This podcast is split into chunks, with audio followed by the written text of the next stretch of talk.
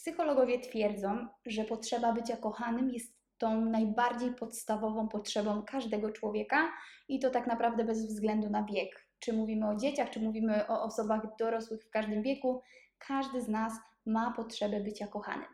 Dlatego też ten temat związków, miłości, nie tylko tej do samego siebie, jest dla mnie bardzo interesujący i chciałabym się dzisiaj z Wami podzielić książką, która bardzo, ale to bardzo uświadomiła mi wiele rzeczy i pokazała, że tak naprawdę każdy z nas ma swój język miłości i wiele nieporozumień w związkach wynika z tego, że po prostu nieświadomi jesteśmy tego, jakim językiem miłości mówi nasz partner, nasza partnerka i nie jesteśmy do końca świadomi tego, w jakim języku mówimy my sami.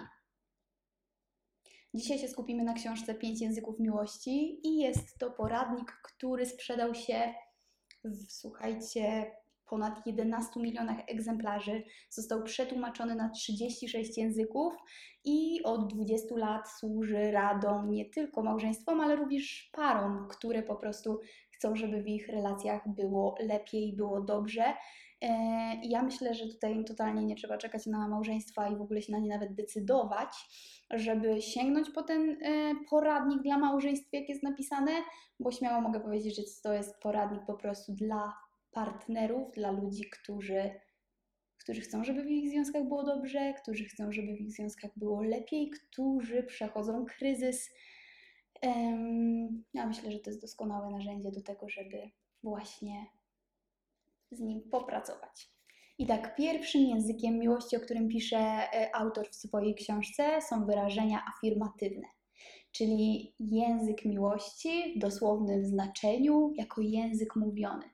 Czyli to, co kierujemy, jakie słowa kierujemy do naszego partnera, one odgrywają tą najważniejszą, kluczową rolę. Czyli osoba, która, mm, której językiem miłości, tym pierwszym, głównym są wyrażenia afirmatywne, będzie czuła się kochana wtedy, gdy będziemy wyrażać wobec niej uznanie, gdy będziemy często mówić jej, że ją kochamy, gdy będziemy poprzez słowa wyrażać szacunek dla niej, zachętę i wiele, wiele innych różnych y, tych takich sformułowań z dziedziny języka mówionego po prostu. Czyli tutaj y, to jest ta kluczowa sprawa. To oznacza również, że w momencie, gdy będziemy komunikować się w sposób agresywny, gdy będziemy używać negatywnego, negatywnego słownictwa w stosunku do jej osoby, to ta osoba będzie się czuła niekochana. I to, co jest ciekawe, o czym nie wspomniałam trochę wcześniej, ale powiem przy okazji tego pierwszego języka i co się tyczy wszystkich innych, to to, że um, autor używa w swojej książce takiego sformułowania zbiornik na miłość. I to jest termin taki psychologiczny, u, um, użyty po raz pierwszy gdzieś w kontekście małych dzieci, yy, w kontekście zbiornika emocji. I chodzi generalnie, najprościej mówiąc, o to, że każdy z nas ma taki zbiornik na miłość. Jeżeli ten zbiornik jest pusty w kontekście danej relacji, w kontekście danego związku, to po prostu czujemy się niekochani i zaczyna się dziać między ludźmi źle. Jeżeli ten związek z kolei jest pełny, czyli świadomie lub nieświadomie zaspokajamy te potrzeby i mówimy tym językiem miłości naszego partnera, to zbiornik jest pełny i jest między partnerami dobrze. Chyba, że jest jeden zbiornik pełny, a drugi jest pusty i wtedy też nie jest dobrze. To chyba logiczne. Czyli może być tak, że jedna z osób w nieświadom jest to dla niej naturalne zaspokajanie pewnych potrzeb swojego partnera, czyli jakby wpisuje się i działa tak, jak partner potrzebuje. Natomiast może się okazać, że dla drugiej strony to nie jest naturalne, żeby wyczuć, zrozumieć, zauważyć, co jest językiem miłości jego partnera, i ta osoba w związku, która daje od siebie dużo, która wypełnia swoją miłością zbiornik partnera, ma swój zbiornik pusty. Tak też się zdarza. I będziemy sobie o tym zbiorniku miłości, że tak powiem, będziemy tego sformułowania używać dzisiaj kontekście tych języków miłości. Jesteśmy przy tych wyrażeniach, wyrażeniach afirmatywnych, więc yy, mamy pozytywne sformułowania, rozmowę, używanie zachęcających słów, chwalenie partnera. Wyrażanie podziwu. Jeżeli widzicie to w swoim zachowaniu albo w zachowaniu partnera, że on dobrze na to reaguje, albo w jego skargach na Was słychać, że Ty mnie nie chwalisz, już Ci się nie podobam, to jest znak, że być może to jest jego język miłości.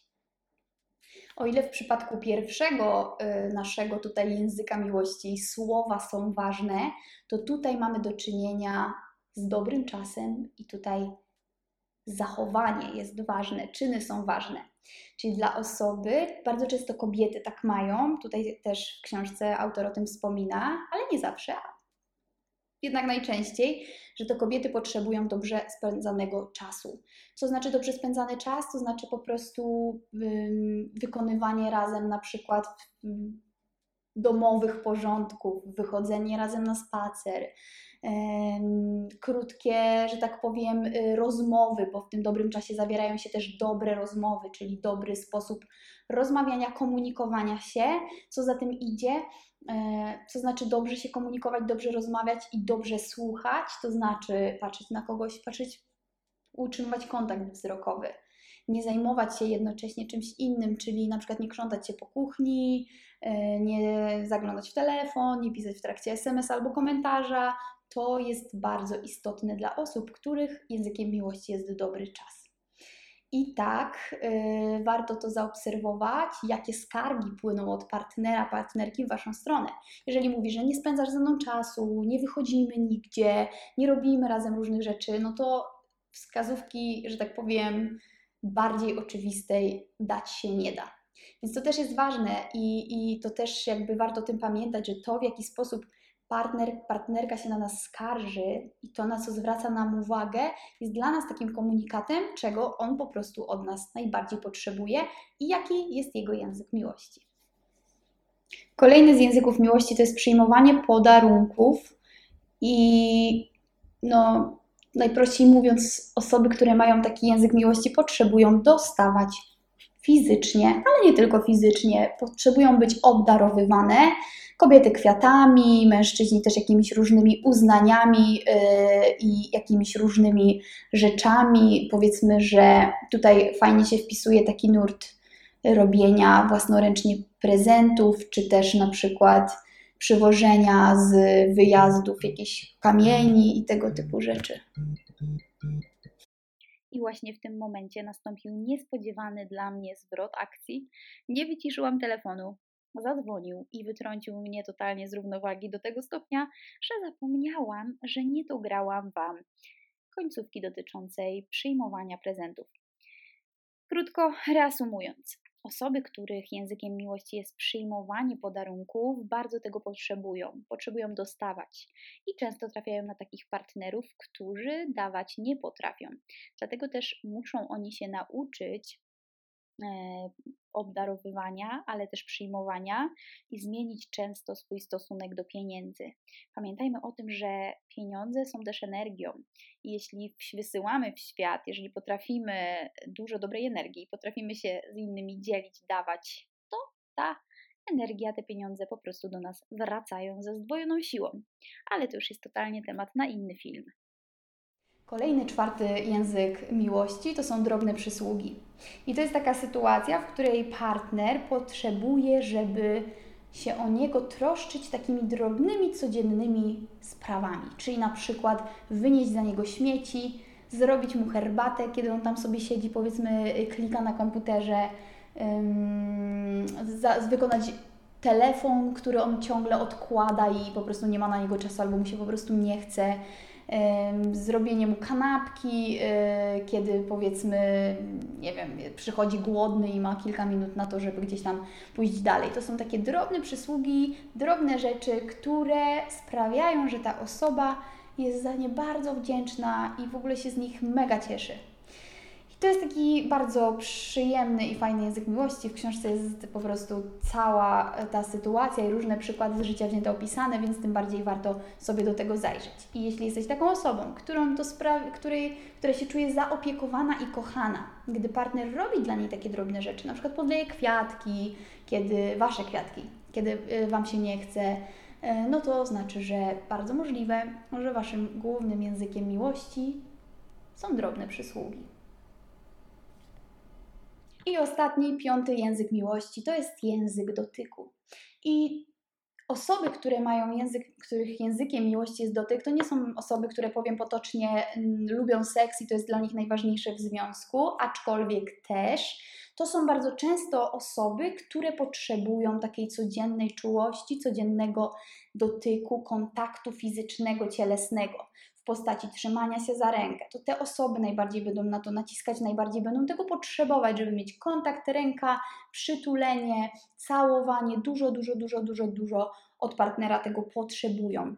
I nawet jeśli w innych sferach związku jest dobrze i nawet jeśli e, partner, że tak powiem, się stara jest kochający, wspierający mm, i, że tak powiem, dobrze sobie radzi w innych językach miłości, to osoba, której e, dominującym jest ten język miłości dotyku, ona będzie się czuła niekochana bez, bez kontaktu fizycznego.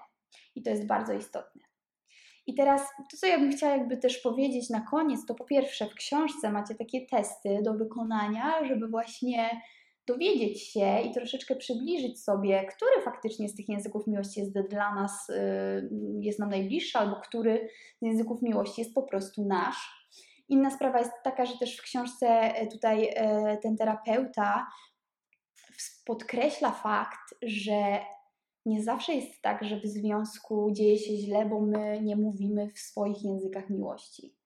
Nie zawsze jest tak, że mm, wystarczy przeczytać poradnik, zastosować się do rad i wszystko będzie dobrze. Czasami się zdarzają takie sytuacje, że po prostu pewne zachowania partnera albo partnerki są, mówiąc wprost, toksyczne, są, mówiąc wprost, przemocowe.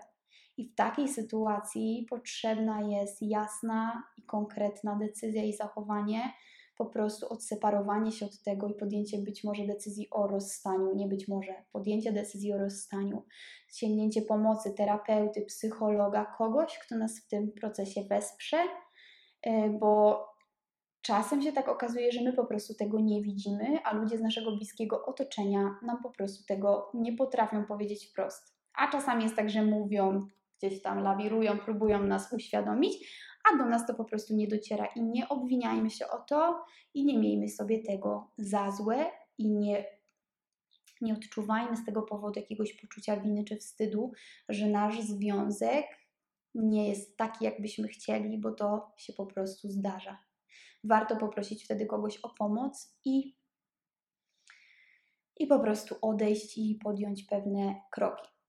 I ja dziękuję serdecznie, że zostaliście do końca, wysłuchaliście tego do końca. Namawiam Was do tego, żeby ten poradnik mieć na swojej półce. Warto do niego wrócić albo przekazać, powiedzmy, rodzicom, przyjaciołom i nie wiem, rodzeństwu i pokazać, e, pokazać tą naprawdę bardzo fajną książkę, ten bardzo fajny poradnik i bardzo praktyczny i przydatny. Pozdrawiam Was serdecznie i do następnego razu.